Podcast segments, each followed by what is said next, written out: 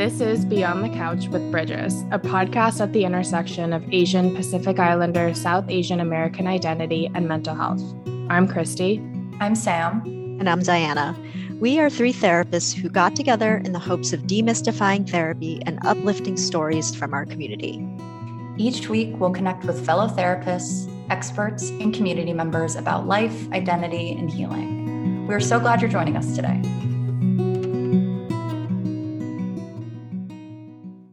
Hi, everyone. Welcome back to Beyond the Couch with Bridges Mental Health. I'm Diana, and I'm joined today by Nicole Cruz.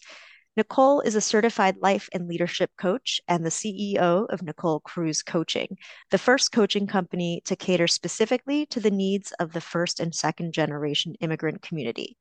Through a culturally aware and trauma informed approach, Nicole helps folks with immigrant roots to become powerful leaders by helping them unlearn inherited generational limits, embrace their complex identities, and unleash their natural strengths. Welcome, Nicole. It is so great to have you here today. Thanks for having me. I'm excited to be here yeah, I feel like we've been in contact for some time and we've talked yeah. before, and this is so lovely to be able to continue the conversation today. Yeah, I love it taking the Instagram DM chat into into a yeah. podcast. Yeah, I feel like a, I feel like that's been happening a lot now that more people are on Instagram. It's like a way that we first connect with someone and actually turn them into, you know, deeper deeper relationships, right? Yeah. Yeah, I love it.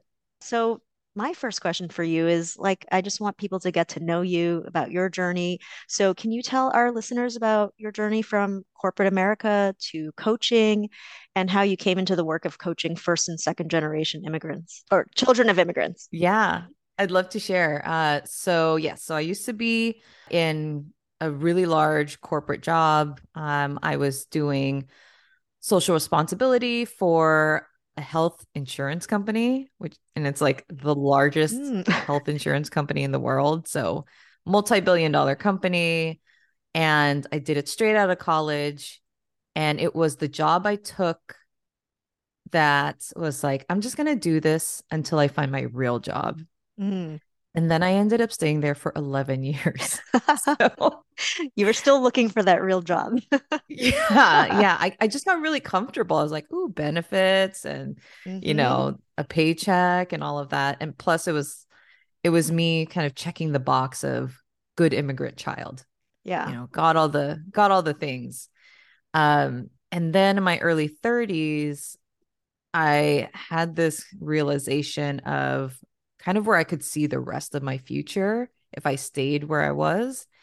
And it wasn't exciting. It wasn't, it didn't feel like me. Mm. And I realized that nothing was going to change unless I changed it. Yeah. So I did something very unlike me. uh, I'm very type A. I'm very like, I like to know when things are happening.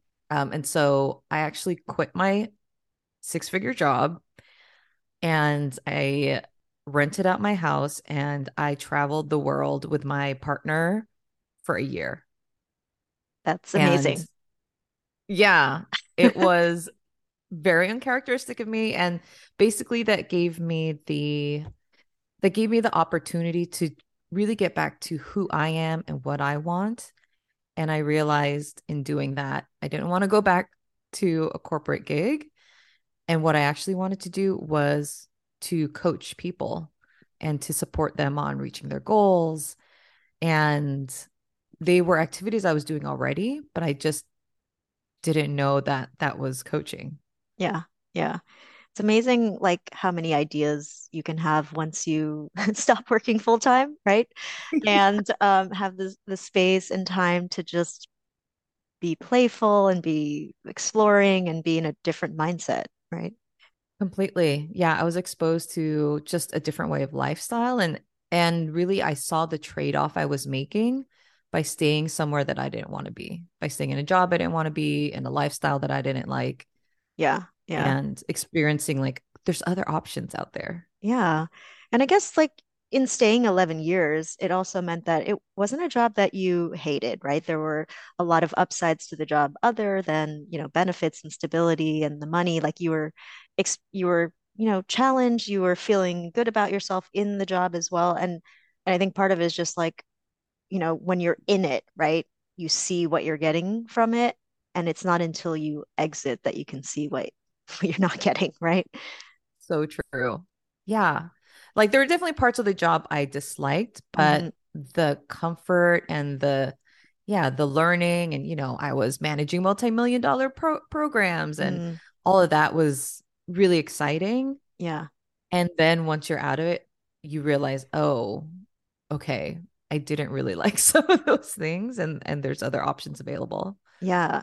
And as you were, you know, taking this year off to travel um and and think about your next steps, was there anything that you had to get past in order to make that change? Any sort of like block for yourself or mindset challenges?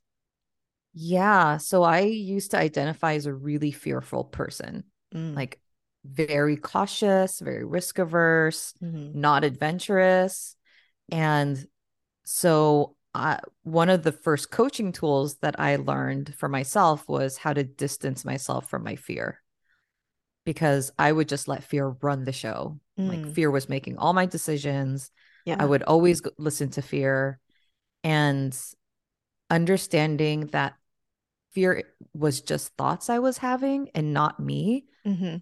totally changed my life. Yeah. Because then I could separate who I really am from the fear that was so powerful. Yeah. That that sounds like such a great concept and i'm just curious like how did you actually put it into practice? Like did you visualize it being far away? I feel like people need like some concrete yeah. tools that could be helpful. Yeah so i learned this inner critic visualization where basically you it's a guided kind of like a guided meditation where you meet your fear Mm, okay. And you get to see what it looks like and what it sounds like, and really like create a persona or a character to it. And then I would name it. So I actually named the fear. So my fear was named Little Nikki. that's my that's my family name. And I was oh, yeah, it was like a really when I saw my inner critic, it was like a younger version of me. Mm-hmm. And yeah. so then I started practicing anytime the fear voice would come up, anytime the inner critic would come up, I would just acknowledge it by its name. Like, hey, little Nikki, I see you. I know you're trying to keep me safe, but you don't serve a purpose for me. Yeah. And I, at there were some days I had to do that like 10 times a day because it was just so constant. Yeah. Yeah. Oh, I loved hearing that. It's definitely something that we talk about in therapy as well. Um, mm. Kind of recognizing these parts of us and recognizing why they're behaving the way they are and how we can acknowledge them and reassure them, right?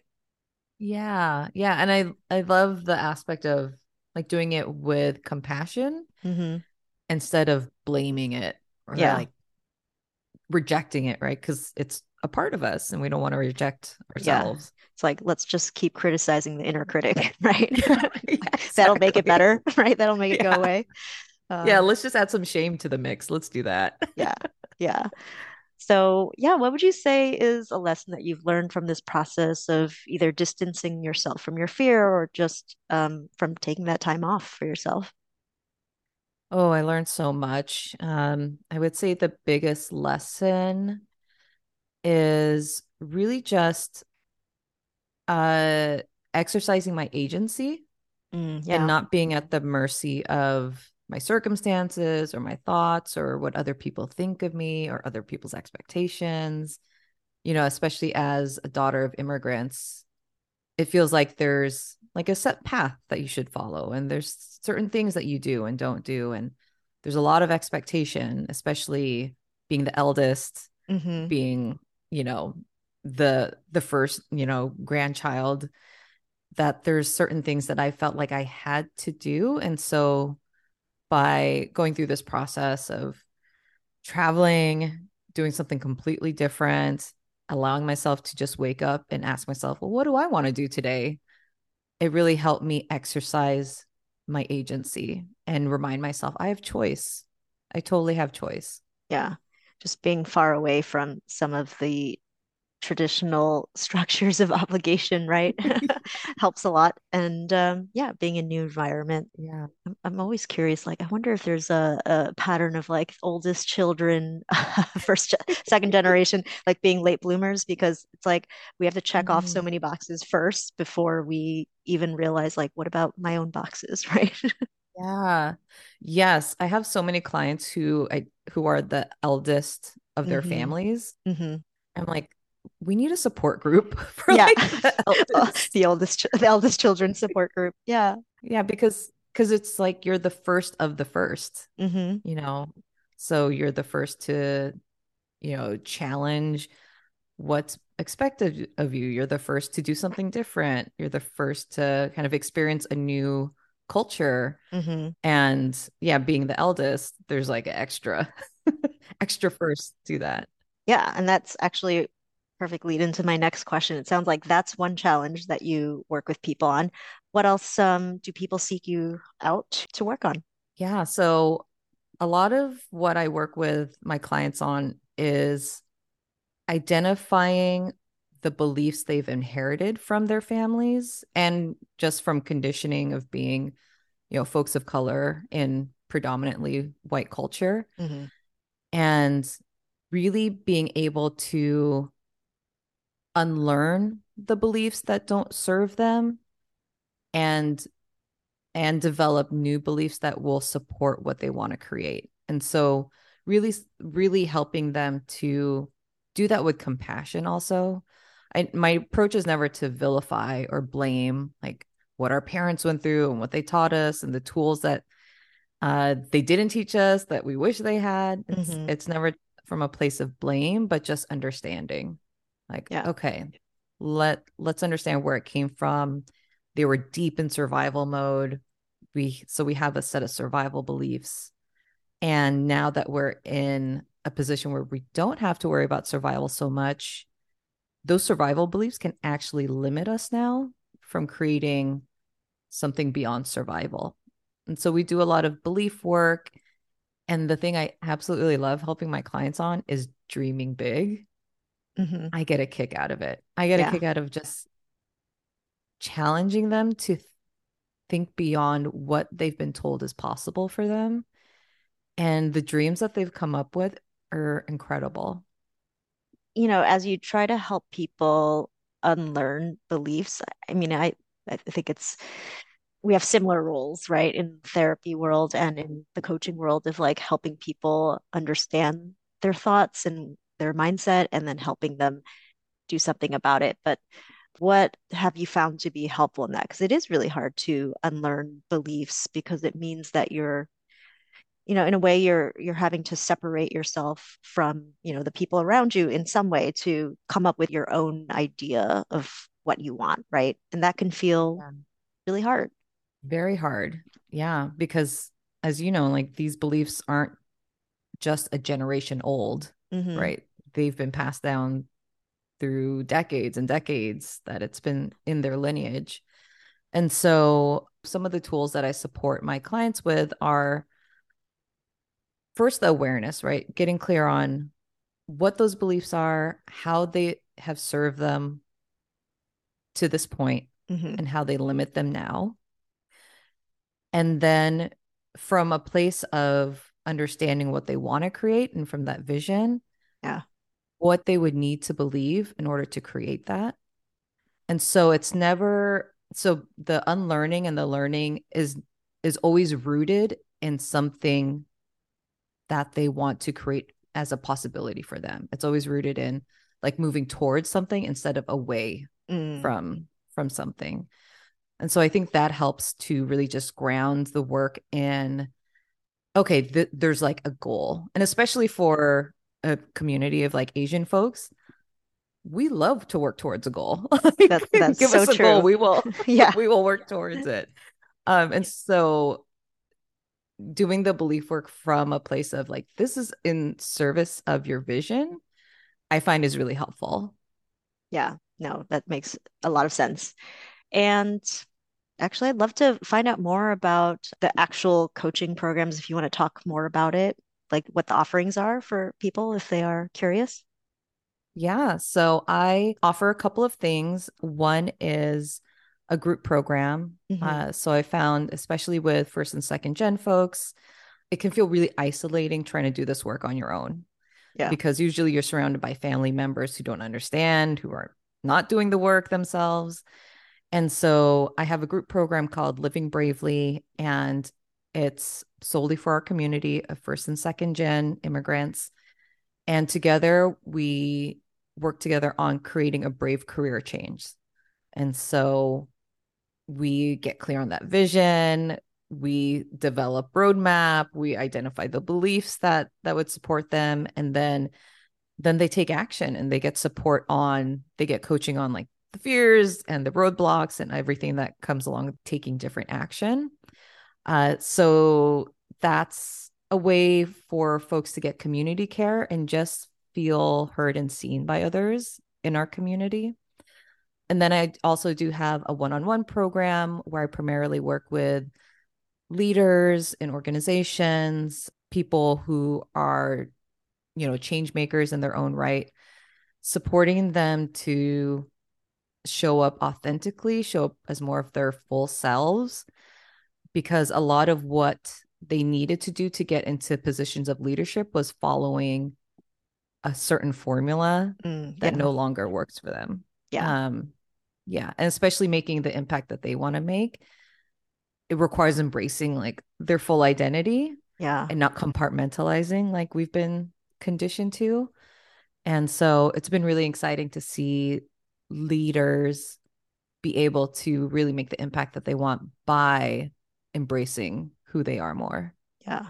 I think this work is like so important because you're right. Like as you are working in the corporate world and you don't, if you don't have a model of someone like you succeeding, Yeah. it feels like you do have to give up part of yourself. And at some point, it be, the cost becomes too great and you exit or you you don't really get to that next level because you're not, you know, you're not sure how to do it in a way that feels good to you, right? So because I, I've been following more and more coaches, you know, helping women of color, and it's just so so nice to see because I don't remember that being around when I was in corporate America myself, right? Completely. There was no talk about this. There was it was like a colorblind sort of uh situation then, right? Yeah, yeah. And I totally agree. And it feels really full circle for me to offer this kind of support to people. And it's the support I wish that I had hmm when I was in corporate. Yeah. Maybe I wouldn't have exited. Maybe it would have looked differently. Um, but it feels nice to be able to support leaders to stay in positions of decision making authority so that they can actually be representative of our community and and create programs that support diverse communities.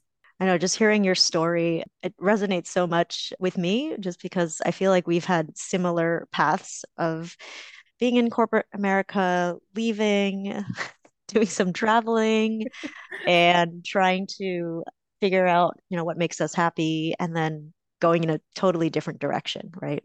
Yeah. Yeah. I love it. Yeah. I love hearing stories like yours. I'm like, yes, we can we can try new things. We can live differently. Uh, we can explore and really just get clear on what we want Yeah. through exploration instead of being told what what we should want. Yeah, and that there's also like no one right way to do it, you know, especially if you are type A and you like to plan everything out. Like this process is not linear and it is not comfortable. You can't Yes. really plan like how long it will take and when you will figure it out, right? Completely. Yeah, for me, it wasn't uh, an overnight thing. I was unemployed for over two years. hmm Like travel was half of that time. Yeah. But once that travel stopped, I was like, I have nothing to distract me. Yeah, yeah, yeah, yeah. Yeah, I think it was similar for me too. I remember thinking like, wow, I've already it's already been a year that I haven't been working a full-time job. Yeah. I'm having too much fun right now. Also, I'm feeling a little anxious because I haven't figured out what I'm going to do yet. So, yeah, Yeah. I think it was similar. I think it was about a, year and a half to two before I decided I was going to apply to school. And um, become a therapist. But yeah, definitely took time. And of course, now looking back, it's easy to say that, of course, it was all worth it, right? but I think these stories need to be told so that people who are right now listening and feeling confused, stuck, or playing it safe, yeah. like can can feel like, okay, there's there's another side to this, right? Completely. Completely. Yeah. When you're in it, it feels real messy. Yeah. Um, and I think what helped me get through like the messy, uncertain bits was just knowing I wanted to create something different and that I could believe in myself enough to give it a shot. Well, let's say there are people who are listening today who are like very, very early on and haven't reached that point yet. Like, what would you say to them if they feel stuck right now and are confused but don't know what to do? Mm, yeah. Well, first would be to just normalize it. I mean, I a theme I've heard in my a lot of my clients is that they haven't been encouraged to figure out what they want. And so they get to a point in their adulthood where they're like, I don't know who I am. I don't know what I want. So I just want to say that's normal if you're feeling that. Um, and to really just start allowing yourself to like play in the possibility and there's no wrong answer i think for a lot of us we if we make a change we want to make sure it's the right next step mm-hmm. But there's so many right next steps and so kind of taking the pressure off of yourself that yeah. it needs to be the right thing that there's a lot of options and as long as it feels good for you there's really no wrong yeah that's similar to something I tell my clients, which is, you know, treat it like an experiment, right? Let's try something, see what happens. If it didn't go well, you can you can adjust, right? It's not yeah. most decisions aren't ones that are just irreversible, right? So exactly, exactly. And something I tell my clients is be committed to the vision but open to the how. Mm. Right? Be yeah. committed to maybe even if the vision is like I just want something different, but then open to the steps to get there. Yeah, I love that. It helps to take the pressure off, right? Like you're committed to making that change. How it looks is is like to be figured out, right? Yeah. Yeah. Yeah, exactly. Um, Nicole, it was so lovely to have you on today. Please tell everybody how they can find you online and connect with you if they're interested in learning more. Yes, so fun being here. If you are interested in learning more about me, you can visit my website, NicoleCruzCoaching.com, or you can find me on Instagram at Nicole Cruz Coaching. Feel free to DM me. I would love to connect. Thank you so much again for being here. And listeners, if you enjoy this podcast, please share it with someone who might appreciate it as well. And even better, you can leave us a rating or a review. Thank you so much. Thanks for joining us on this episode of Beyond the Couch. Tune in every Wednesday, rate or review us to help grow our community, and subscribe so you don't miss our next episode. We'd love to hear from you, so connect with us on Instagram at Bridges Mental Health.